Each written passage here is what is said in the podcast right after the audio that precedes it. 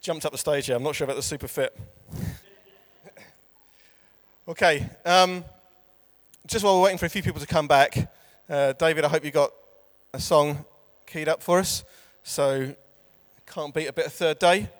So, um, sit back and enjoy a bit of Third Day. It is relevant, I promise.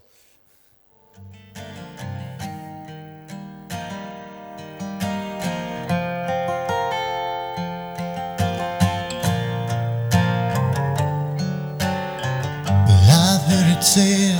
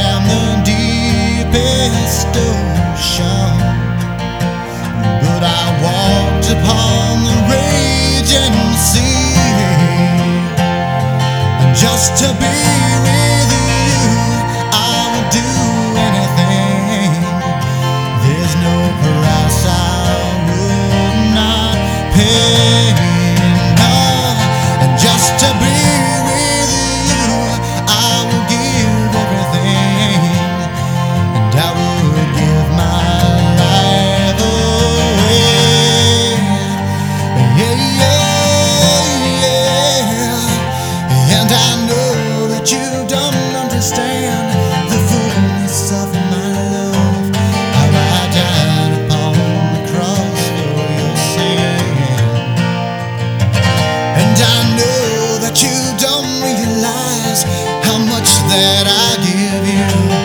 And I promise that I will do it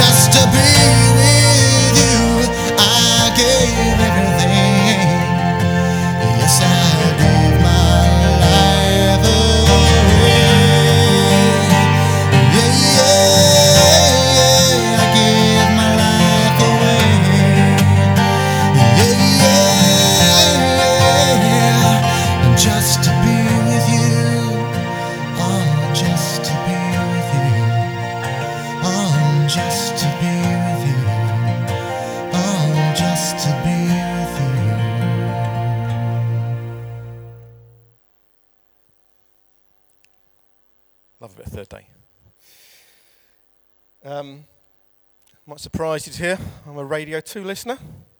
I know, 25 is young to start listening to Radio 2. And um, don't know what that was.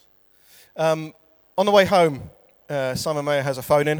Um, we, up on, we up on screen, Robert? Perfect. Uh, and he gets people to ring in, and he has it what's called a three-word Tuesday, or a three-word Wednesday, or a three-word Thursday. And people ring in and summarize their day or what's important to them in three words. So, like decora- decorating's done, hooray! Or curry for tea, work again tomorrow. Things like that. And today, I want to talk about Three little words. Let me read a little bit for you. Hopefully, uh, the technology will all work today. If not, then I'm going to have to rely on Robert.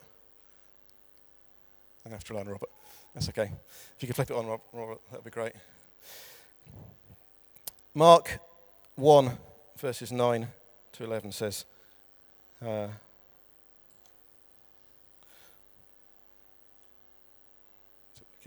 says, One day Jesus came from Nazareth in Galilee, and he was baptized by John in the Jordan River.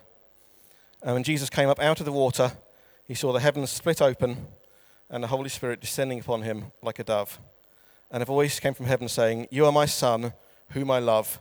With you I am well pleased. And that's all we're going today. It's those three words that I want to make sure that we hear and understand and believe that God is saying to us today, I love you. Quite a simple little thing. Very simple message. And it may be just for me, but I'm just believing that some people really need to hear and believe and understand I love you from their father. Okay, the boss. I've got one boss sat over there who's now frowning at me. The boss, Bruce Springsteen. I kind of like his music. I like to listen to that a little bit. He sold over 120 million albums worldwide. He's been playing for 40 years. He's uh, one of the artists that's played the Super Bowl halftime show, which is quite a, a coup uh, for music. Um, all accounts, is a very, very successful performer. Most artists, if you go and see them in concert, they'll give you 90 minutes if you're lucky. Springsteen will give you a minimum of three hours every night. Good value for money. As an accountant, I believe in that as well. He seems to be really successful, uh, but he's recently published his autobiography. Um, and he talks about his father, Doug, in that, who uh, was a factory worker. And it says he often sat at the table in the darkened kitchen, drank beers, and smoked cigarettes in silence after work, rarely engaged with the family. And when he did, his bitterness would spring, would bubble over into verbal abuse. And Springsteen writes, he says, When my dad looked at me, he didn't see what he needed to see. That was my crime. That's what he thinks. So when my dad looked at me, he didn't see what he needed to see. That was my crime. And many think that's the reason he plays for so long and he gives so much into every performance. What he's looking for is a little bit of adulation, a little bit of acceptance from the crowd around him because he never got it. He never heard his dad say the words, I love you, to him in his lifetime.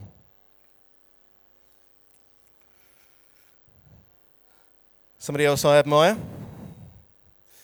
David Beckham. A few different hairstyles there. I'm Not sure I admire his hairstyles. Long career at the top of the game. Played for some of the greatest clubs Man United, uh, Real Madrid, AC Milan, PSG, uh, even LA Galaxy. 115 times he played for England. He's the third most capped player for England ever.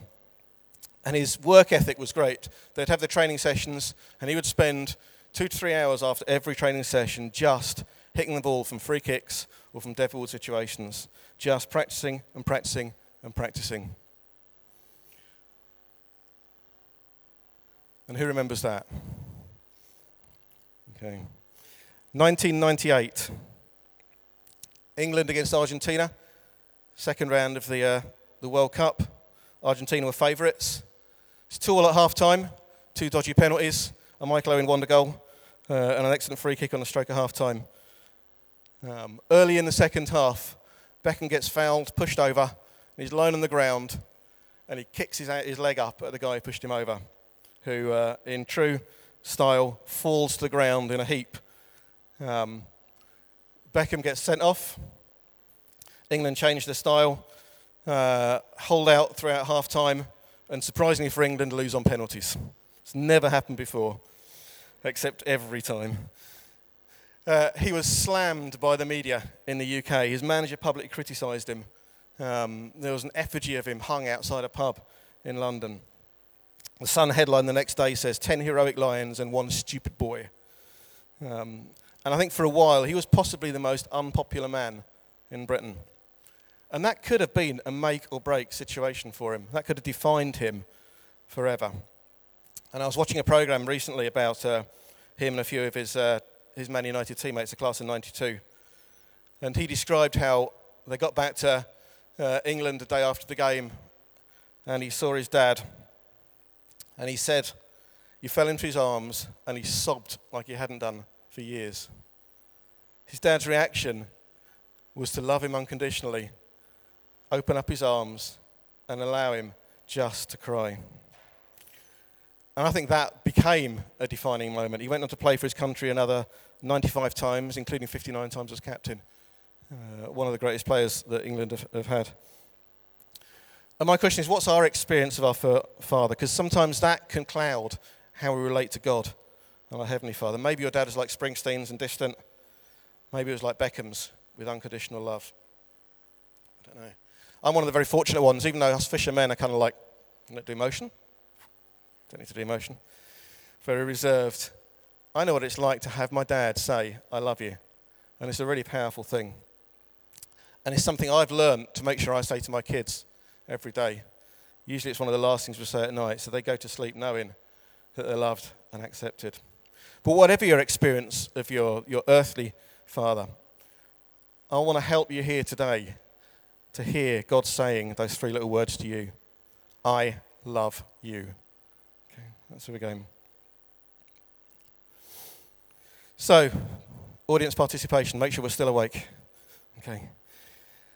If I asked you, how do you show love to other people? What would some people think about how we can show love to other people? Affection? Yep. Do the housework. Very good. Well done. Andrew? What's that? Doing a good deed? Yeah, very good. Okay. Giving them a cuddle? Very good. Is that? Listening. Very good. Excellent. Okay. Is that sorry? Time. Have I been talking too long already?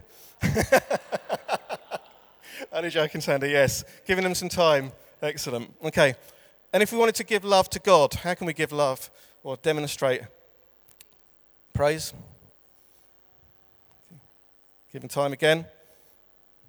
Excellent. I thought of obedience for that one as well. I. I think you can categorize it. Oops, maybe a couple of slides behind. Words and actions. There's two ways that we can show affection through words and actions. Jesus at baptism time, it's the words I read at the start. Right at the start of Jesus' ministry, he goes into the waters of baptism in the Jordan, comes up out, and the thing that he hears right at the start You are my son, whom I love. With you I am well pleased. Now, I don't know about you, but I think that's a pretty good way to start your ministry. To come up out of the water and hear your Heavenly Father saying, I love you. I'm dead pleased with you. I think you're amazing. I think that would give me enough of a buzz to go off and to, and to make a difference. And for those of us that are parents or work with children in schools or something like that, we get to see firsthand how what we say can either make or break a child. I know from personal experience, when I get it wrong with my kids, you can see in their faces that I've got it badly wrong. They're they're, they'll just look down, they'll look sad, and it goes badly wrong. But when I get it right, and I say affirming words to them, the right things, then the smiles are there, there's happiness. Uh, I think there's a bit about I remember a, a sermon years ago about our, our, our countenance being uplifted, about having our faces shining brightly. And that's the power that we've got with our words that we can say, we can either make or break somebody with it. And we need to know, God wants us to know today that He's not like Springsteen's dad, who will never talk to you and say he loves you and sees the wrong person. He's like Beckham's dad, his arms are open wide, no matter what. And there's a few other bits of the Bible there.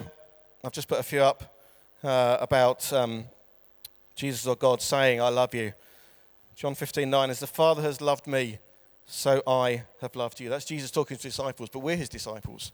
So that's Jesus saying, as God has loved me, so I am loving you.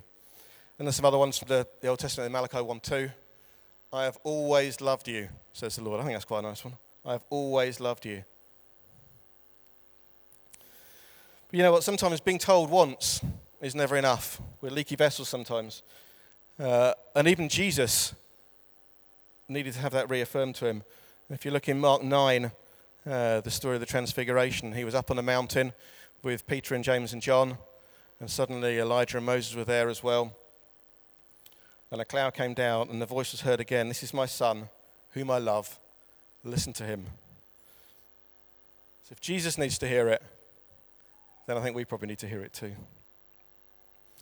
So that's one way of showing uh, love by speaking out words. Uh, the other way, actions. When I say actions, speak louder than words. Romans 8, verse 5 is up there on the screen. God showed his great love for us by sending Christ to die for us while we were still sinners. Uh, John 3:16 is very similar as well. Um, God sent His Son to save the uh, sent His Son that whoever uh, you know what John 3:16 says. if you think back to the Third Day song we played at the start, Jesus never climbed the highest mountain for us, but He did walk the hill of Calvary. Why did He do it? Just to be with you, just to be with me, just to be with us, to demonstrate His love for us because He's crazy about us. He absolutely loves us. I, um, a couple of weeks ago, uh, about this time, I was finishing uh, my first ever 10K in Glasgow, um, which I was quite pleased about. And at the end of the 10K, you get a little goodie bag, and inside's a t shirt, which if I breathe in, fits me, uh, and a medal, which, uh, which, which I like. Um, but I, before I could get that, I had to do the 10K. I couldn't just go up to them at the start and say, look, give us a goodie bag, give us a t shirt, give us a medal. I promise I'm going to run it, okay? I promise you.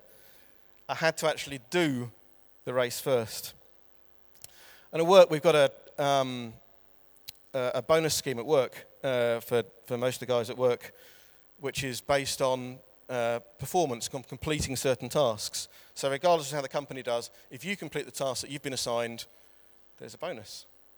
But you can't get it at the start of the year and say, look, if you give me the bonus now, I promise I'll do the task. Don't worry, honestly, I'll do it. You have to wait until afterwards. But God's not like that. God does it the other way around.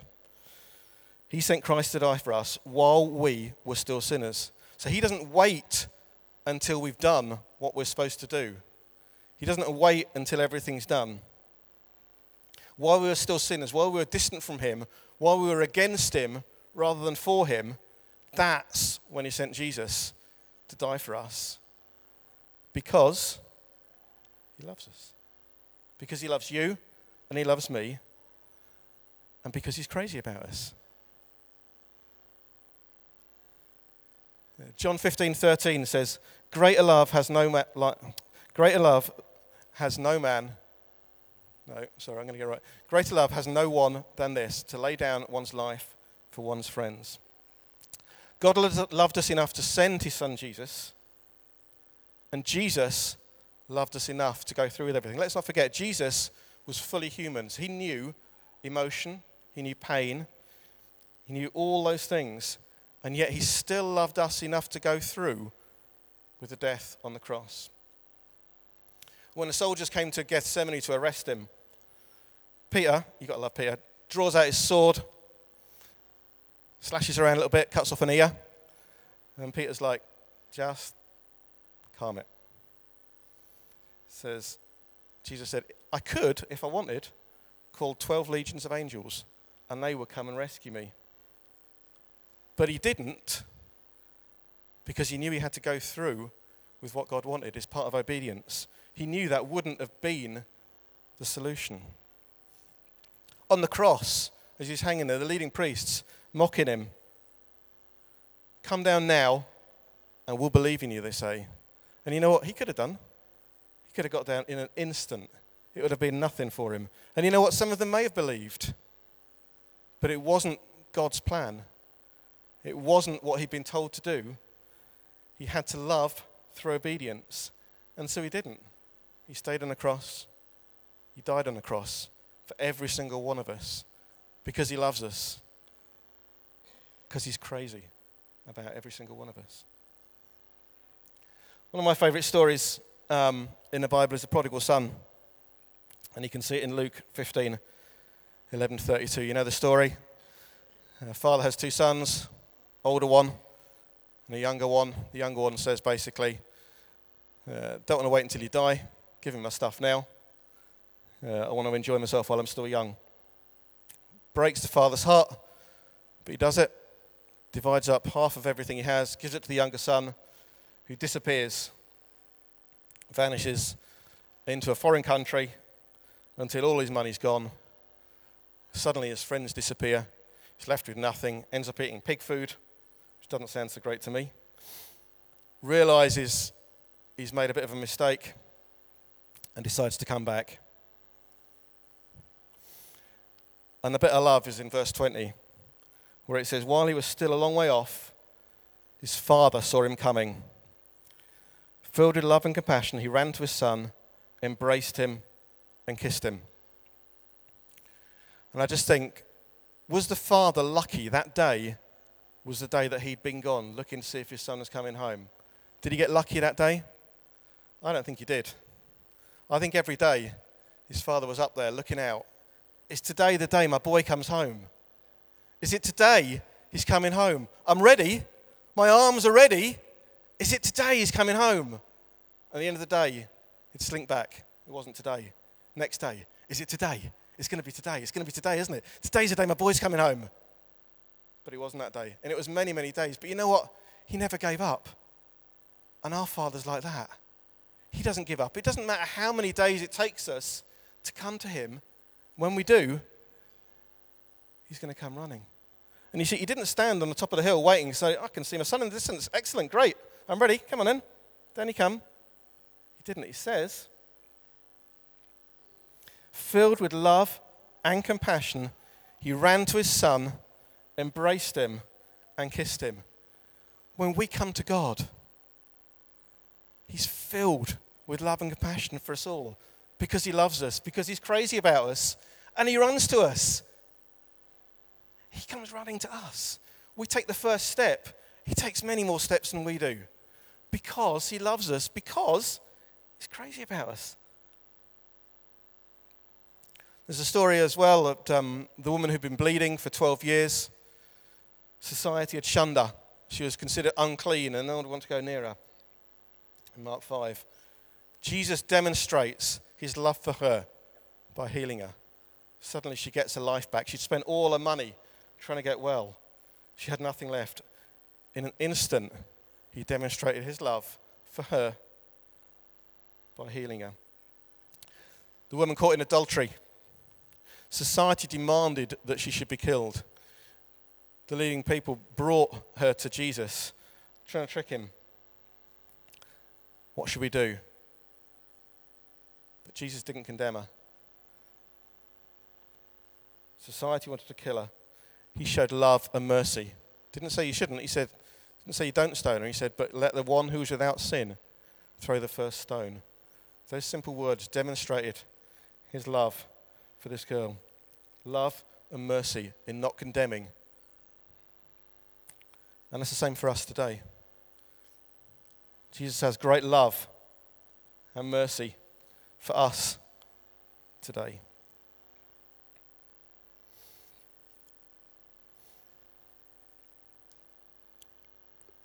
But there's more to the words, I love you, than just feeling a little bit of love.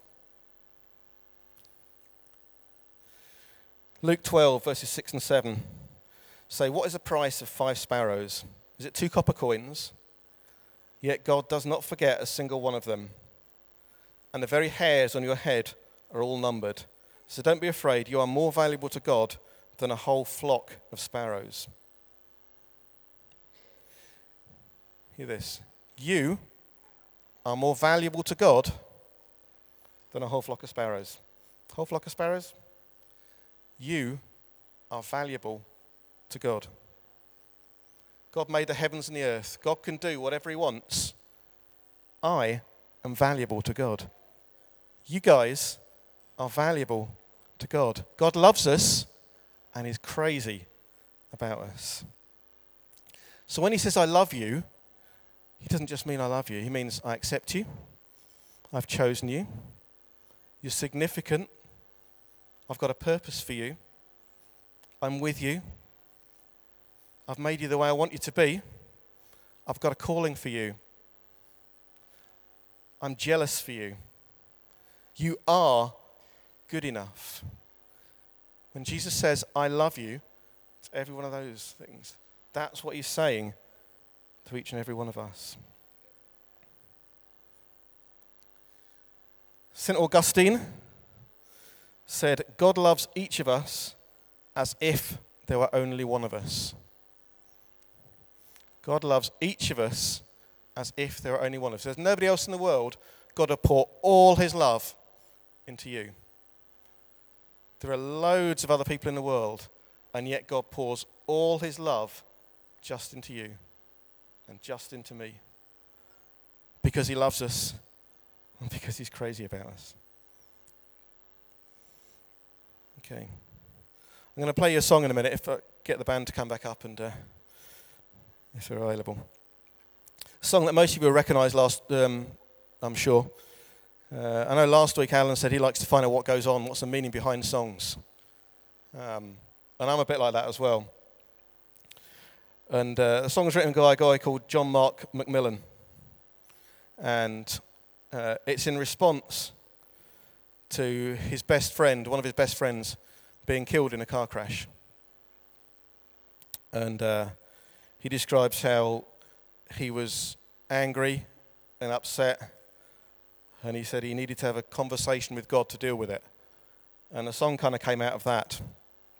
And he says these words He says, In my anger, in my frustration, in my resentment, he could still love me through that. He says this song is a celebration of a God who wants to be with us through these things, who'd want to be part of our lives through those things, despite who we are. He'd want to be part of us and our community and our family. He realized that no matter what his feelings, God's love was bigger than that. God's love shone through everything, no matter what was going on in his world around him. God's love shone through everything. So we're going to listen to the song, and then the band's going to uh, going to play as well. And I just encourage you, as you listen to the words, I'm sure most of you will know it anyway. Just allow God to speak those words to you today. I love you. I accept you. I have chosen you. You're valuable. You're significant. You're important. You are who I want you to be. Just let God speak to you. Okay. Are we ready to go at the back? Cool.